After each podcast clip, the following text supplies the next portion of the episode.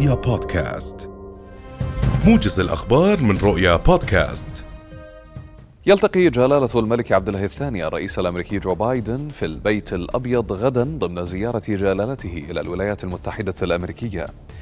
ويجري جلالته والرئيس بايدن مباحثات تتناول سبل تعزيز الشراكة الاستراتيجية وعلاقات الصداقة بين الأردن والولايات المتحدة من خلال توسيع التعاون في شتى المجالات. وسيبحث زعيمان المستجدات في الإقليم والعالم خصوصا المتعلقة بالقضية الفلسطينية ودور الولايات المتحدة المحوري حيالها فضلا عن تبعات الأزمة في أوكرانيا. هذا والتقى جلالة الملك عبد الله الثاني يوم أمس رئيس مجلس النواب الأمريكي الجمهوري كيفن ماكارثي في مبنى الكابيتول في واشنطن.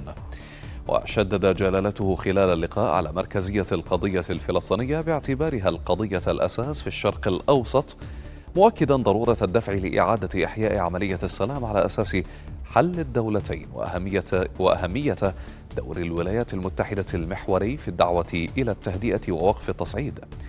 كما عقد جلالته لقاءات برؤساء وأعضاء لجان في مجلس النواب الأمريكي حيث أعرب خلال لقائه رئيس وأعضاء لجنة الخدمات العسكرية حرص الأردن على تعزيز التعاون مع الولايات المتحدة في المجالات العسكرية والدفاعية قالت وزيرة التنمية الاجتماعية وفاء بني مصطفى إن هناك قفزة حقيقية في برامج الحماية الاجتماعية في الأردن وإن الحكومة مستمرة في توسيع برامجها فيما يتعلق في الحماية الاجتماعية متأملة أن تنتقل الأسر الأردنية من حالة الإعالة إلى الإنتاج.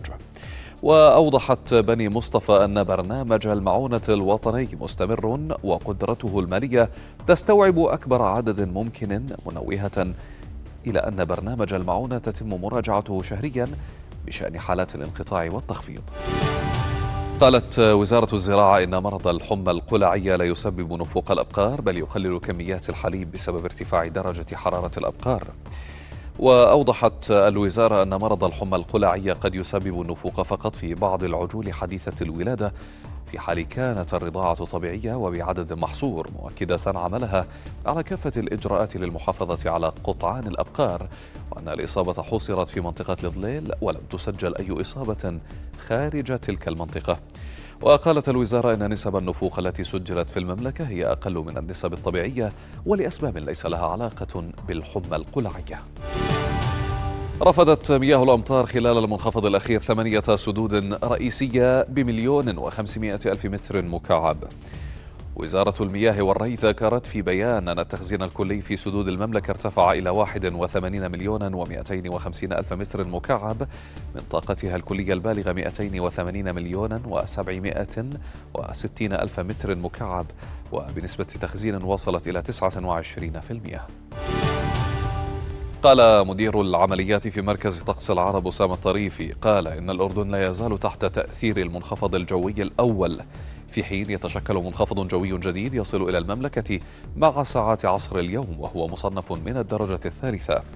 وأشار الطريف لرؤية إلى أن شمولية الأمطار ستكون أكبر في المنخفض القادم إضافة إلى أن هناك فرصا لزخات من الثلوج على قمم الجبال مشيرا إلى أن الأمطار تتركز في الشمال والوسط. في حين ستكون تراكمات الثلوج في مرتفعات الجنوب التي تشمل محافظتي الكرك والطفيلة. وبين الطريف أن تأثير المنخفض الجوي ينتهي مع ظهر الخميس وتكون الأجواء باردة جدا ليلة الخميس الجمعة فيما قد تصل درجات الحرارة إلى الصفر المئوي.